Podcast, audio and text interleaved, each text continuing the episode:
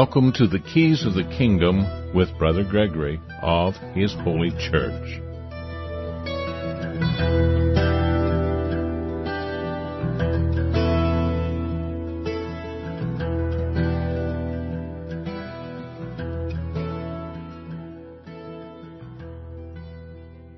Well, welcome to Keys of the Kingdom. We're doing an experiment here where we've got two people in the uh, in the uh, studio, except for that we're three thousand miles apart. so uh, we're doing a trial. Normally, I can tell if other people are calling in, and normally we have other people. I guess we have some people calling in. Okay. So uh, Paul's going to handle the studio part, so I'm not going to have to worry about that. And uh, if anybody does want to minimize ask, that window. minimize the that window. Quit watching the chat room. Okay, I don't see the chat room, but I guess I'm in there. Well, okay. So that's that's gone from my screen.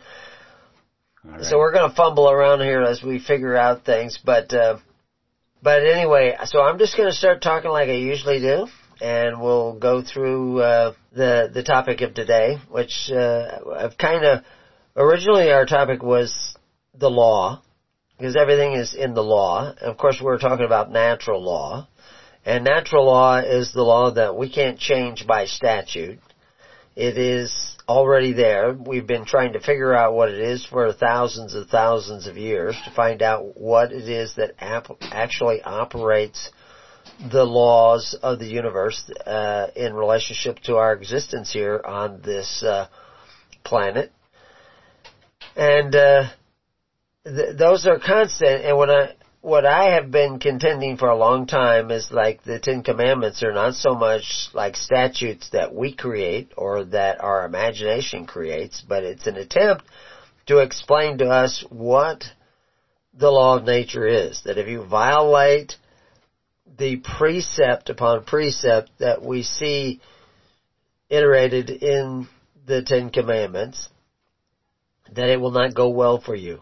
That there will be a cause and effect repercussion that takes place because you violated those Ten Commandments. One of those Ten Commandments, or the precepts that are expressed in those Ten statements. Now, a lot of people will say, well, well how does keeping the Sabbath have anything to do with cause and effect in the universe? Because keeping the Sabbath is not about just taking Saturdays off or going to church on Saturday or Sunday or any of those things. That it's actually referring to a much, much deeper principle in our existence. And it has to do with borrowing against our own future. Now, of course, you can borrow against your future by borrowing money. You can borrow against your future by, uh, borrowing favors from other people.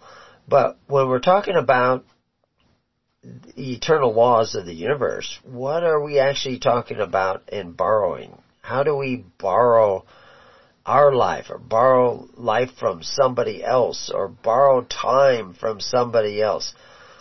Well, there's all kinds of different ways that we can do those kinds of things. And so looking at that, that's the, one of the more abstract or seemingly abstract interpretations where people have reduced the Ten Commandments down to some sort of humanized statutes that as if, you know, God is up there that, oh, well, you have done, you know, like if, if I were to hit somebody and break their arm, which commandment did I violate? Well, you know, when I was going to catechism, that would be violating the commandment against thou shalt not kill. Well, I didn't kill anybody, but I broke his arm. Same principle will apply. Thou shalt not steal. Well, is God up there counting? I stole a hundred dollars. I stole a penny. I stole ten thousand dollars. Is there some sort of tabulary uh, or tabulating of what I do and what I don't do? Well, in the cosmic range of things, I suppose there is some sort of tabulation of what I do and what I don't do. But that isn't really how it works. Um, and we know that because of, well, at least we can apply that. If you look at it from the point of view of, uh, psychology or, uh, applied psychology or, um, theories of philosophers who are looking at, you know, why does why do things exist? What can you prove anything formally, etc., etc. Then this idea of the Ten Commandments, those ten statutes, those ten precepts upon precepts that are trying to explain to you what the nature of God is and how that uh, how they relate to us in the world today. It becomes, when we're looking at uh, the Ten Commandments, uh, it's more like philosophy. It's more like uh, the concepts of uh, life in general, and not specifically uh, statutory Ten Commandments. So how does that translate out into our regular existence and how our existence operates, uh, how, how we act and react in the universe? Well, obviously, I shouldn't be killing people, I shouldn't be murdering people, I shouldn't be injuring people, I shouldn't be stealing from people, uh, I shouldn't be bearing false witness in the sense of false witness, not telling, you know, tell a lie. You know, when we were raised up in, in Catholicism, they had a thing called confession. All churches don't have that, but we were supposed that we were taught to go to confession to a priest. And you would go into the priest and say, bless me, Father, for I have sinned. And you say, I told three lies. I, you know, I lost my temper. I disobeyed my parents. That's that statutory approach where we're listing off these ideas that we have violated the Ten Commandments. And it does a great disservice. There actually is a certain value in confession, a certain value, because you have to sit there and think, like, what did I do? And how have I been acting? And how, have, you know, re-examining your own behavior. Well, that's kind of a good thing. But it's a distraction against what is really going on in the universe, what is really affecting the outcome of our life. Today we look at, out in the world and we see people have lost a great deal of freedom.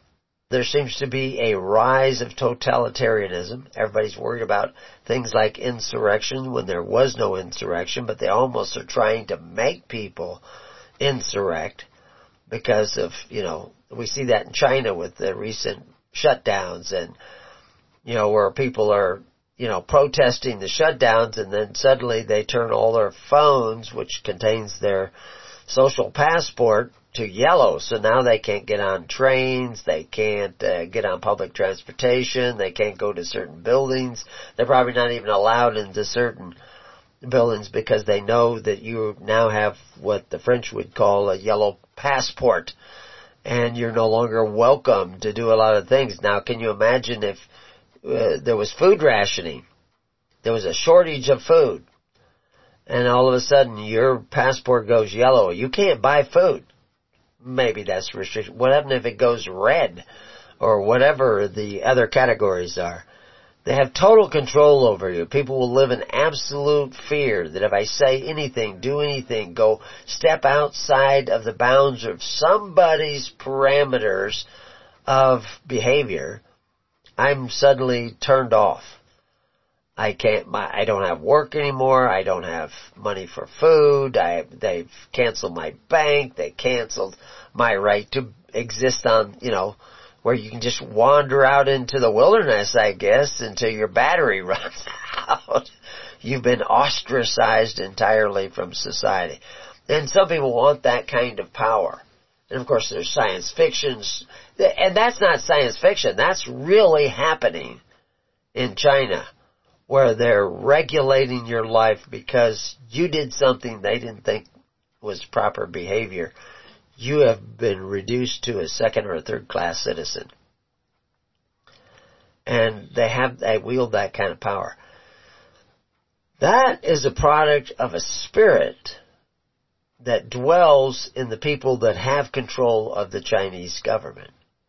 Now I'm sure for years, you know, Christians were not welcome, you know, you had to have special ID, you couldn't be a minister, it was all licensed uh, behavior, and so there was a huge underground of, you go back to people like Watchman Nee, there was a huge underground people who lived, who were not a part of the system of China. And they lived under the radar. And I'm sure such people exist now, even with or without the yellow passport.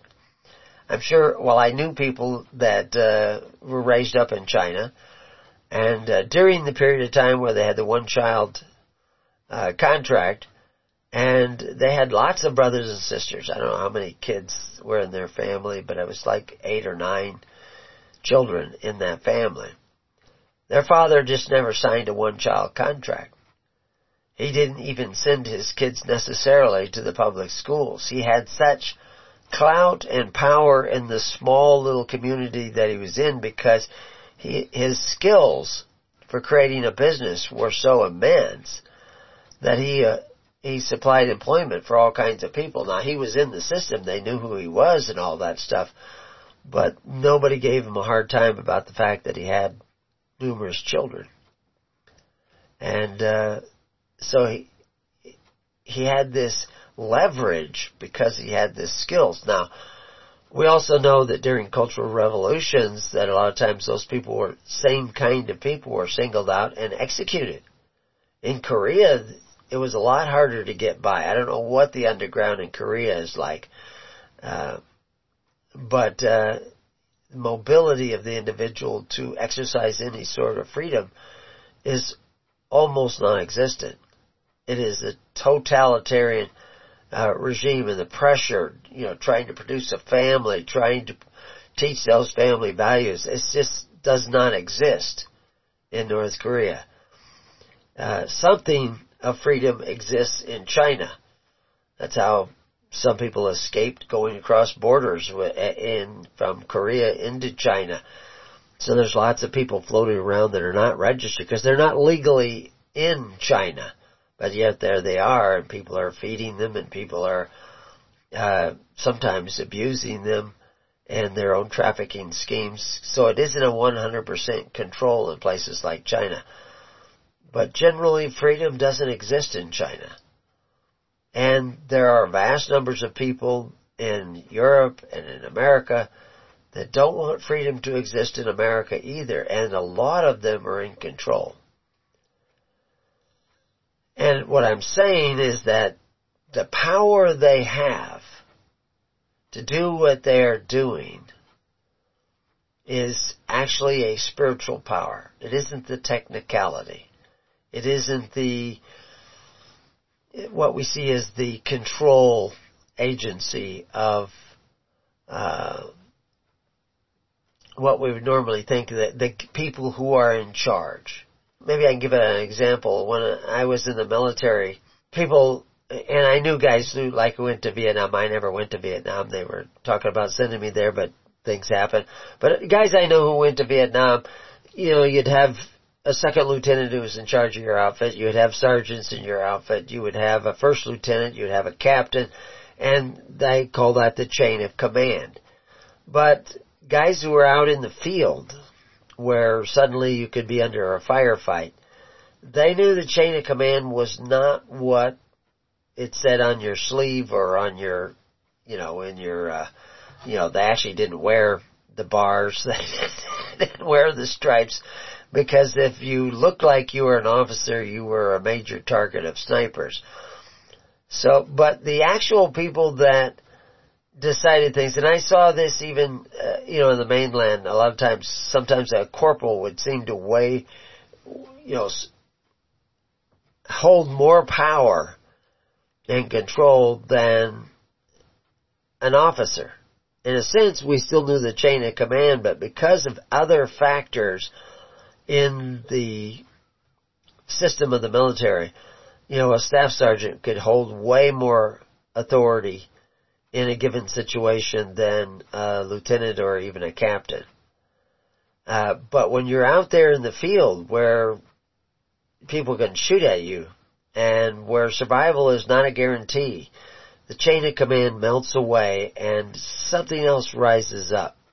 And I, I always remember one guy told me the story that he had one guy in an outfit that almost nobody ever heard from. He was very quiet. Wire rimmed glasses, almost invisible. You know, if if somebody was asked to list all the people in their outfit, he would probably be one of the last people that they would even mention.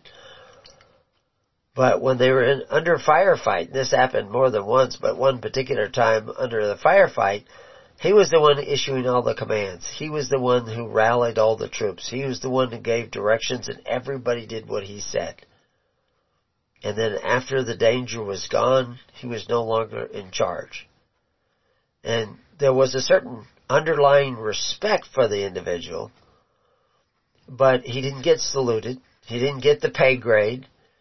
But when the chips were down, everybody listened to him.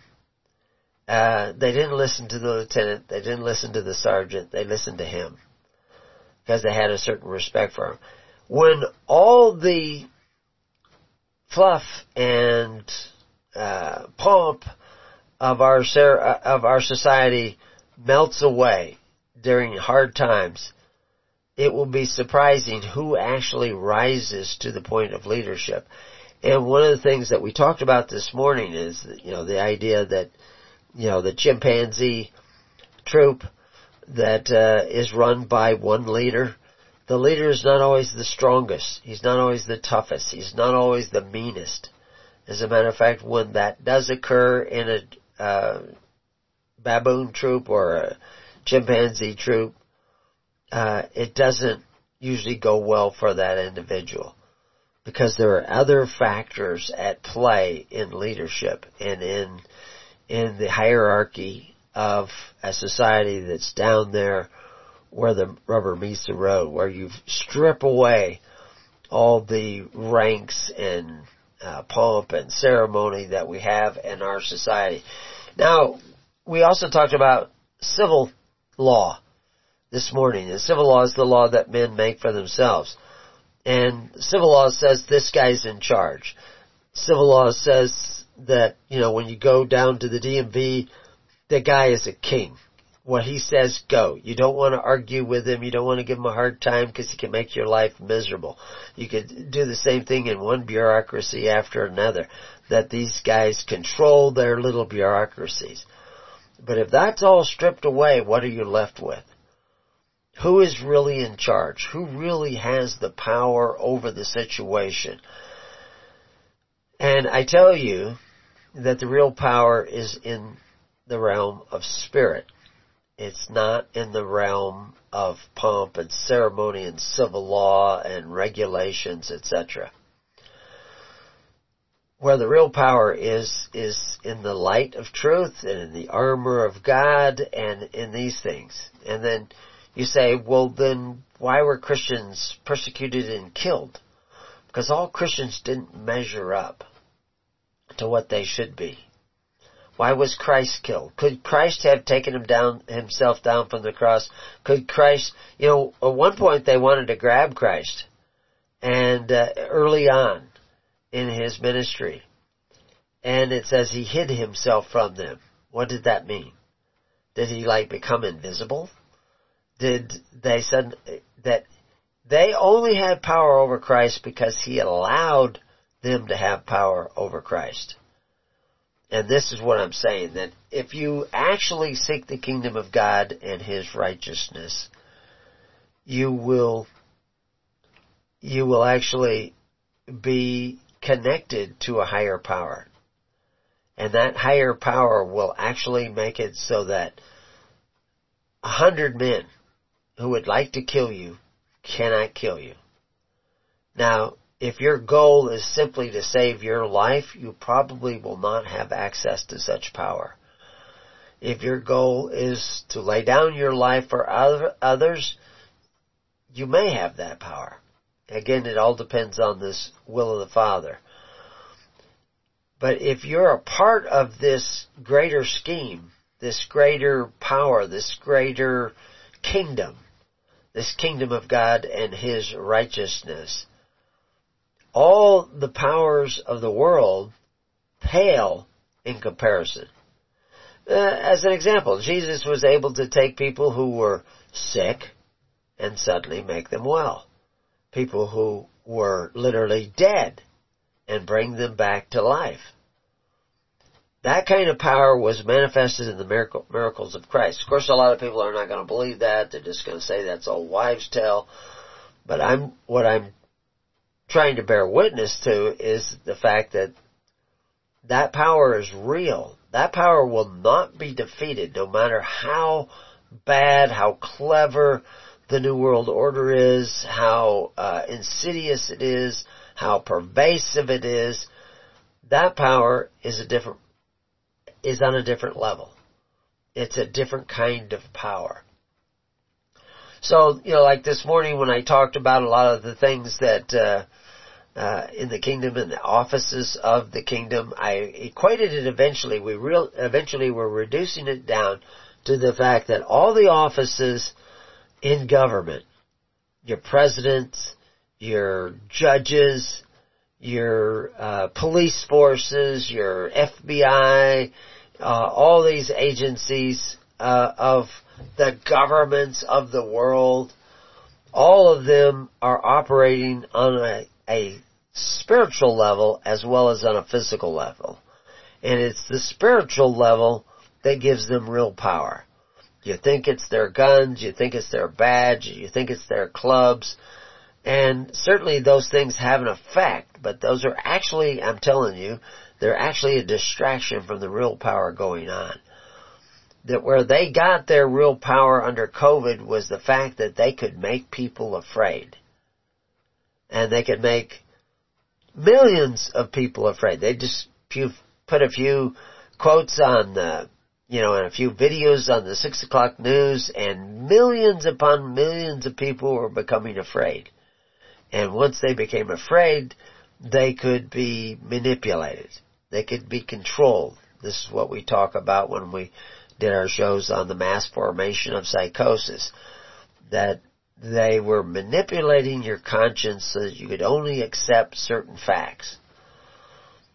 And of course they've done that for years and years and years. That's how Christian, Christianity has fallen to the place and to the location that it is now descended to. That it's not real Christianity anymore. It's false Christianity. It's, it's an apostate church is out there telling you where we have people worshiping the Pope. And of course I know a lot of Catholics, they don't worship the Pope anymore, so theoretically they don't. They still worship the religion they believe in, but I can say the same of the Protestants. We can say the same of the Muslims. We can say the same of many of the Jews. That they, they worship their ideologies, much like you see in the colleges where you have, you know, uh, your new woke people, that's a religion. Wokeism is a religion. It's a religion in the bad sense. It's the religion in the superstitio sense.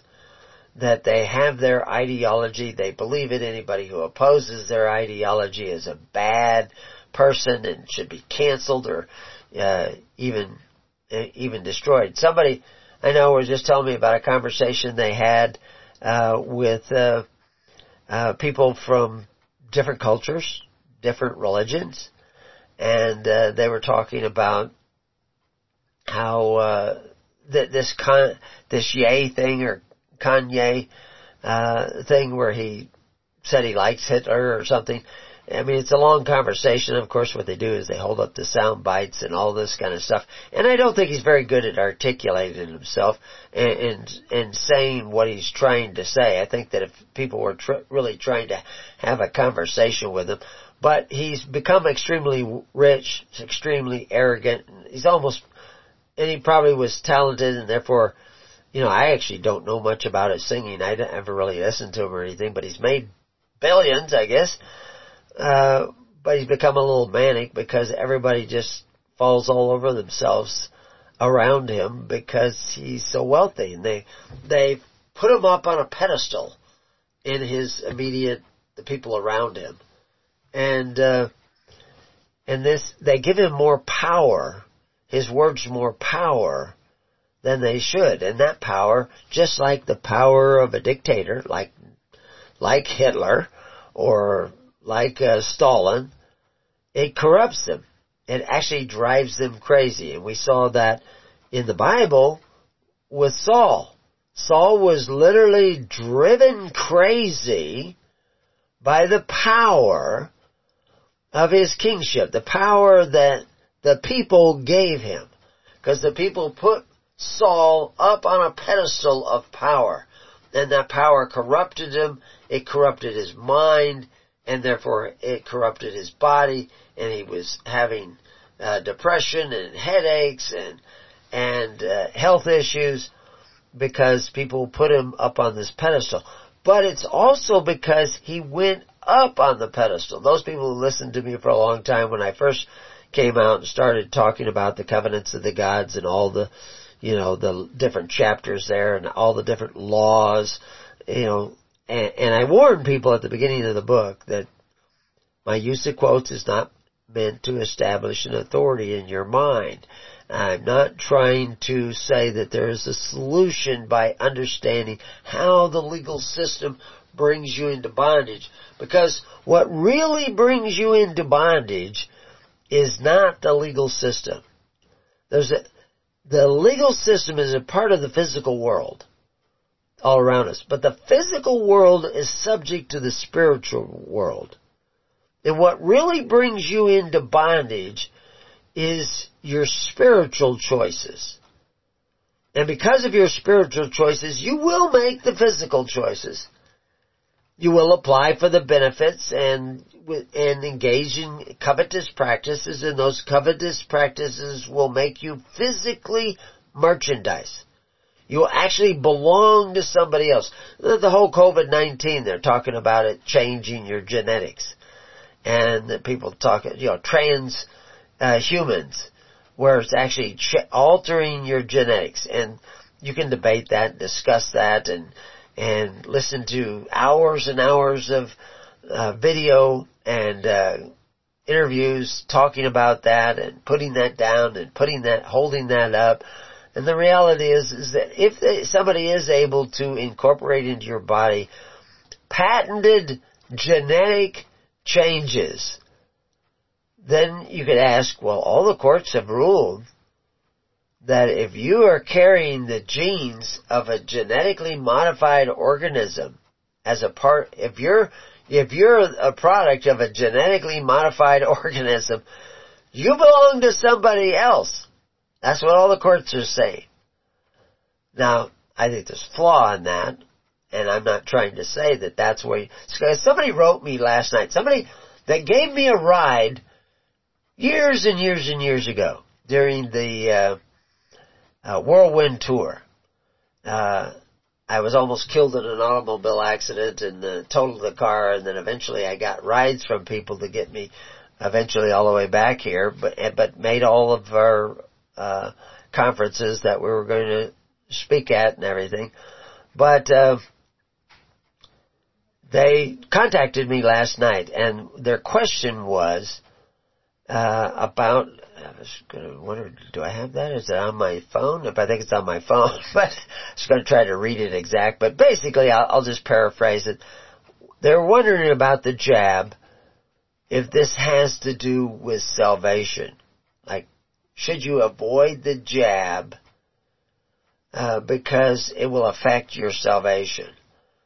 Well, I think it will affect a lot of things, and uh, I think it's something you can avoid. But our salvation is spiritual. And if Jesus Christ can raise the dead, uh, he literally can purge your body of whatever the jab is putting into you. but I think in the process of facing the drama of this uh, world and, and, what the world is presenting, the, the we talked this morning talking about falling into the river and then being carried away by the currents of the river and then dashed into these rocks or pulled down by this undertow and everything. These are the currents that rage all about us. And the Bible has references to that where the, the seas raging, the waves raging and all this stuff.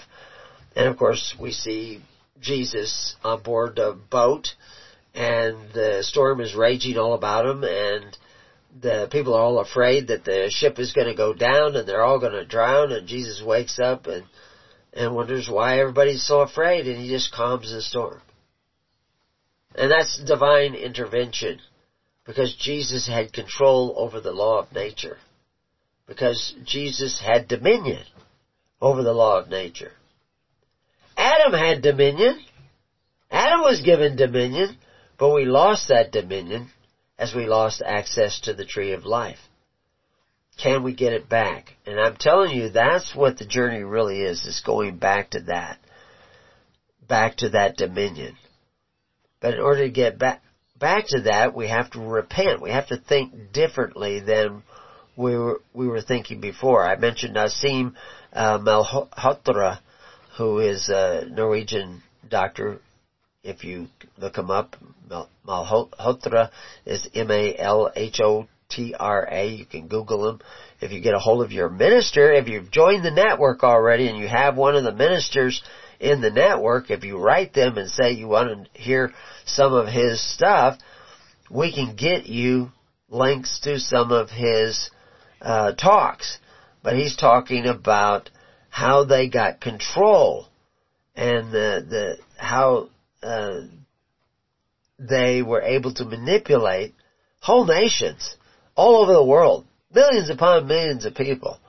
And one of the things he said was they did it with fear because fear interferes with critical thinking. People couldn't critically think about the information they were being given because they were already instilled with fear.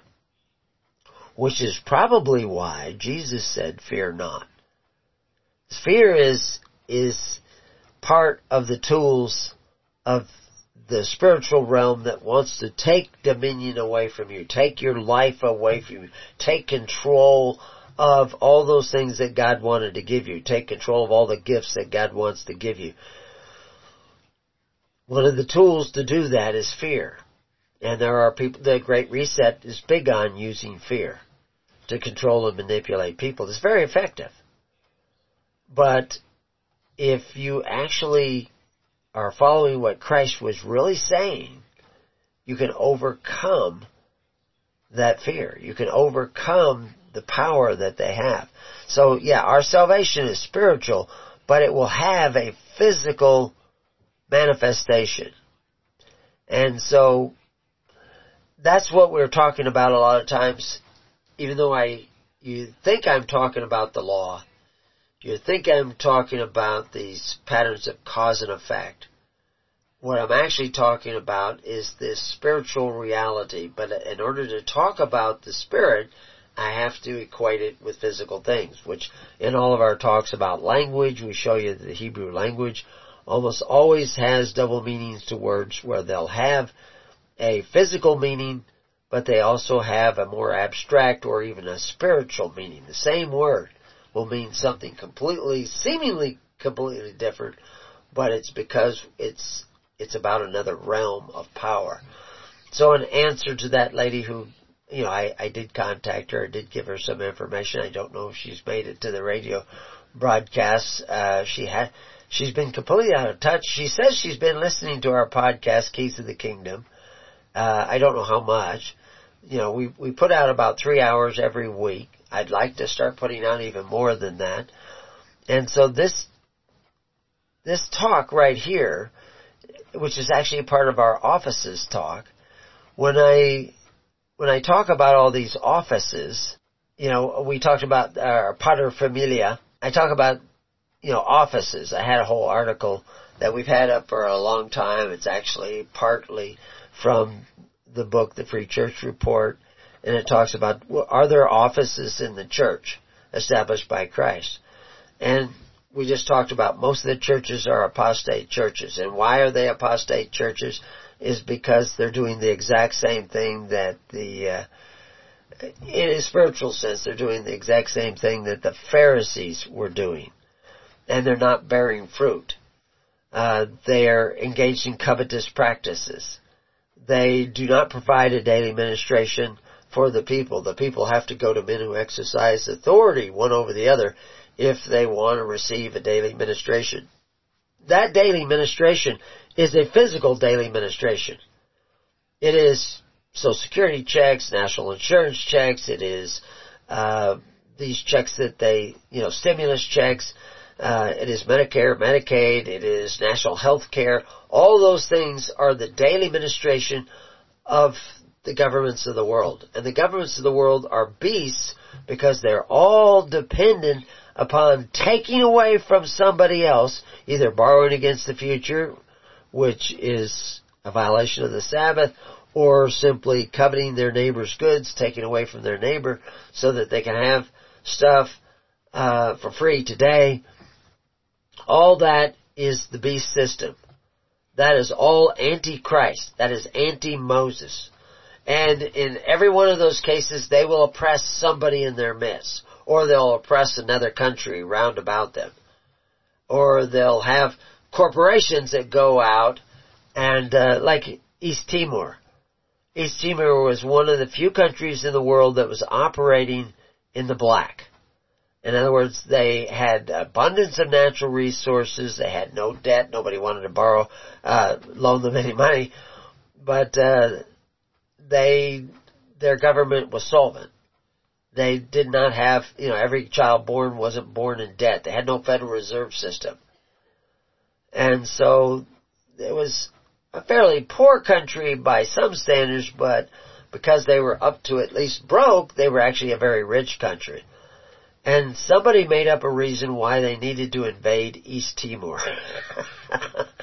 and the country with the worst human rights record in the world at the time seemed to get a carte blanche right to invade East Timor and take it over. And of course they were going to need some financial help doing this. They loaded up their ships and they were heading over, but they needed more equipment and they got it from Jimmy Carter who offloaded it from his ships on U.S. ships at sea onto these other ships of Indonesia, who then came into the harbors at East Timor, landed, and killed tens of thousands, probably a hundred thousand or more people. Uh, most of the uh, foreign journalists who were on the beach the day that they could see their ships coming in, because I've seen the actual film of that. Uh, most of those foreign journalists were dead within six months.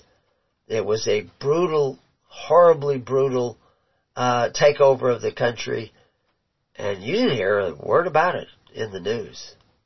Your your news media didn't tell you anything about it. It was a complete blackout. Now, supposedly it's a republic. It does have a Federal Reserve now. It does have debt now. It does have foreign corporations that have come in and are mining the country from one end to the other. And uh, the standard of living isn't too bad there, but everybody, they're all part of the New World Order. They're all subject people. There's all debt in their country. Now, multi-billion dollar corporations are making lots and lots of money.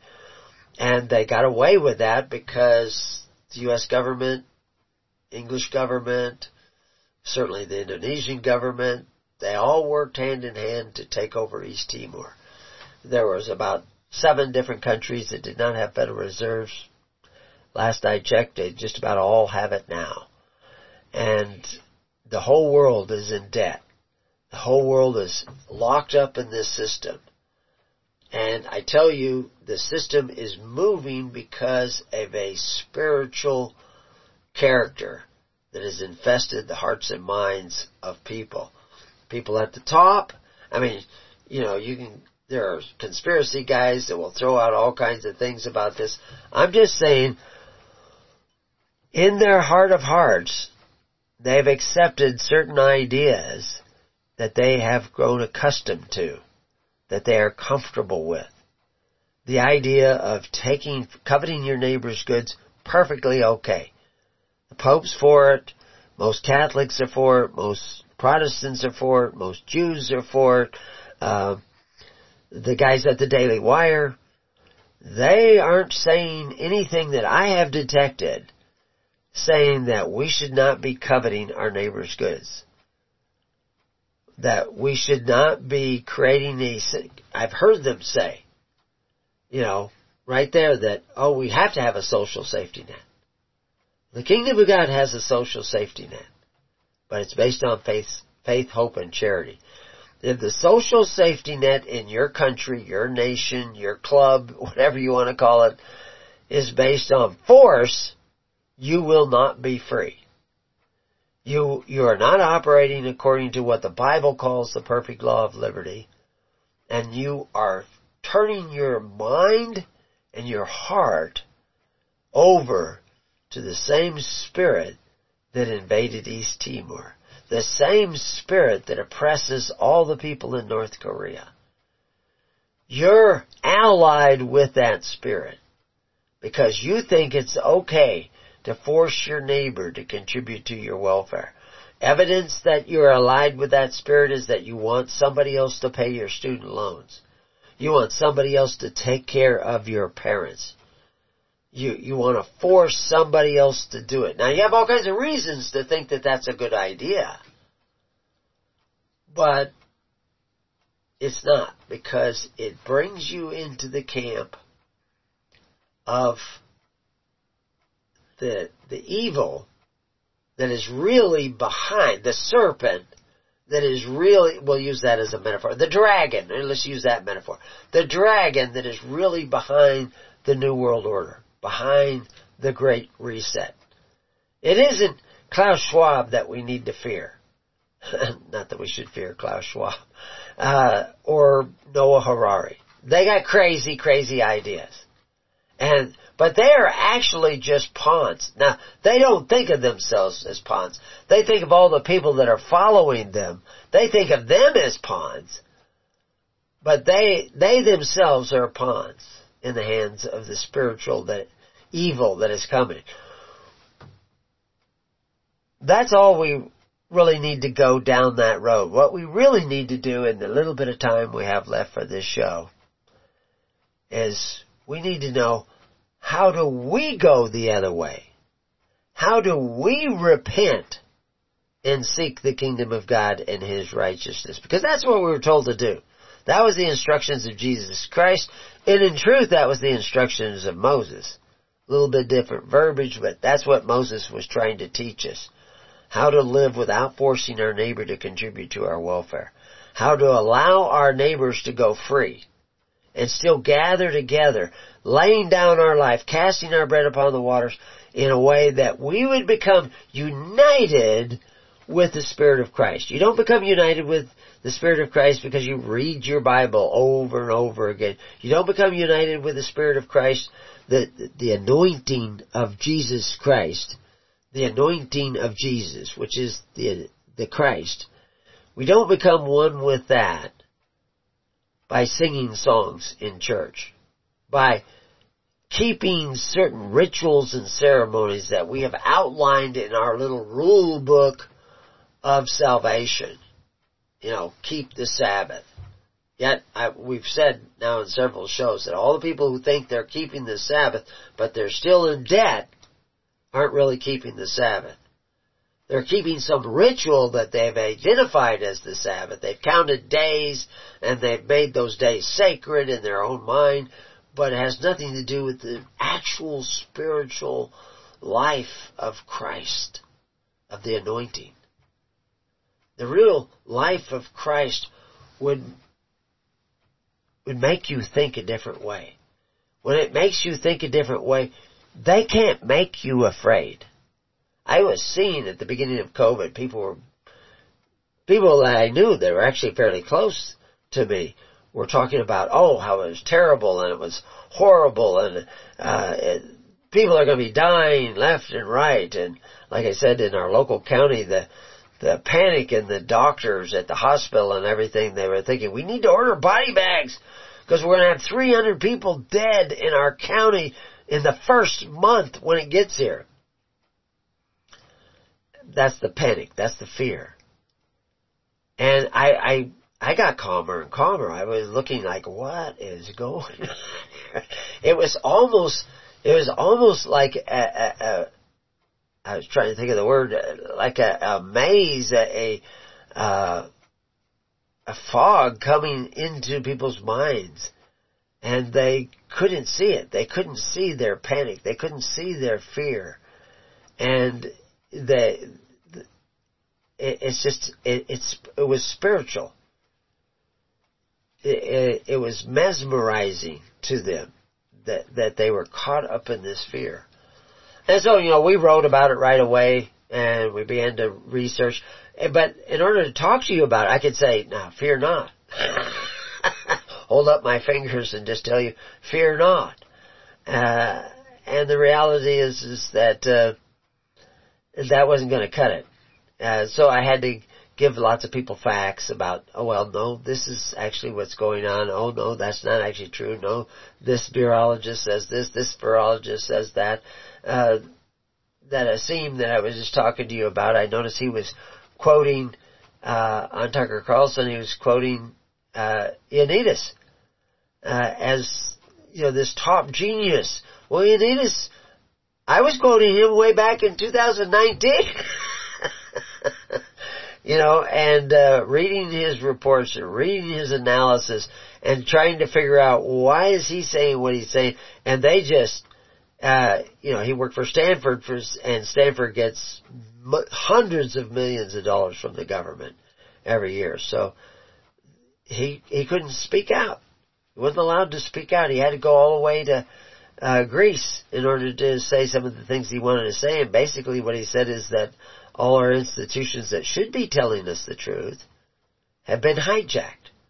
And they're not telling us the truth. But again, if I tell you the truth, that's not going to solve the problem. What is only going to solve the problem is that the truth lives in you. So how do we cultivate the truth in you? How do you personally seek the kingdom of God and His righteousness so that the Spirit of God, the real Spirit of God, not the emotional Spirit of God that you conjure up in your churches and in your singing and in your catechisms, but the real Spirit of God actually dwells in you. Cause you can't make it dwell in you. It listeth where it wills. So how can you cultivate, how can you make a place in your spirit, in your soul, for the Spirit of God that it may come into you and protect you from the evil this way comes.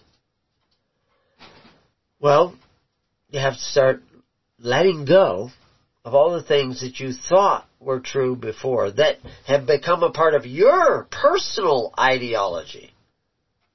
I don't say you have to forget them. You don't have to throw them out the door. You don't, don't have to stop going to the churches that you go to. You don't have to stop gathering with the people that you've been gathering with. But you have to start quieting down and letting go of all those life vests and flotation devices that have kept you somewhat sane in a world that's gone insane. And when that becomes stronger and stronger in you, they can't make you afraid. What will happen is the absolute opposite. That they will become afraid of, of something in you. Now, if you only go halfway, they may become afraid of something that is in you or starting to grow in you, and they'll want to kill you. And they'll want to put an end to you because you're not going to wield the power. You're not going to have the power. You're not going to have the control. But God may appoint you in office. And that's what we were talking about, this idea of office. And I, we were saying this morning, mankind has offices, just being a part of mankind. Man is an office, woman is an office. Being a father and a mother, those are offices. Being a son or a daughter, those are offices. So if you fulfill those offices, if you're a mother, are you a mother according to the Spirit of Christ? Because all these things that we see out there in the world and the COVID and the Great Reset and everything, all those offices, they come from the natural office of father and mother. That the same responsibilities, which we call sometimes rights, are vested in the offices of being a father and being a mother, of being a son, and of being a daughter. That if you do those things according to the Spirit of God, then you will create a place in you for God. If you dishonor your father, if you dishonor your mother, if you don't take the time to take care of them, if you if you don't take care of your sons, if you don't take care of your daughters, if you don't set your sons free, if you don't become the good father, who leads your children to the perfect law of liberty where they get the right to make choices, then evil will find a place in you and God will not find a place in you. So it's in the little everyday things, but even though family is the building block of the kingdom of God, it is the institution that God created. It's built into creation itself. This thing we call family. For the families to become the kingdom of God, the families have to come together without infringing upon the rights and responsibilities of the next family. They have to learn to dance the dance of liberty in the kingdom of God. They have to come together. This is why Christ made it so important, where He commanded His apostles to make the people sit down in the tens, hundreds, and thousands. Because when you gather together in a congregation of ten, you have begun the dance of liberty. You, now, you're going to have nine other families, maybe 50 other people, maybe 100 other people, depending on the size of the families, trying to come together to make a place in their own hearts for the Spirit of God to dwell in them. And everybody won't come, they, they will come with burdens. They will come with, uh, you know, uh, burdens on them and, and baggage, we, we often call it. They come with human baggage. They come with things they haven't forgiven. They come with things they have not let go of. They come with uh, ideologies they cling to. They come with the wreckage of their own lives and and sometimes they come with the wreckage that goes back generations. And but if they come together with the intent of seeking the kingdom of God and His righteousness, of being born again eventually, most of the people who tell me they're born again, they're not really born again. It's very clear because they're not really in love with all the light. They will see some truths, especially the truths that put other people down, but will they see the truth that puts them down? that shows that they're not quite what they should be. Because the kingdom of God, the Christians were united all over the Roman Empire. They had created a social welfare system based on faith, hope, and charity where aid was traveling from Gaul to Corinth and Corinth to Ephesus and Ephesus to Syria and they were helping each other out and when Jerusalem fell. They absorbed the thousands of people that fled uh, Jerusalem proper and many of the other cities in that whole area. Uh, they absorbed them. They brought them in. They were a brotherhood.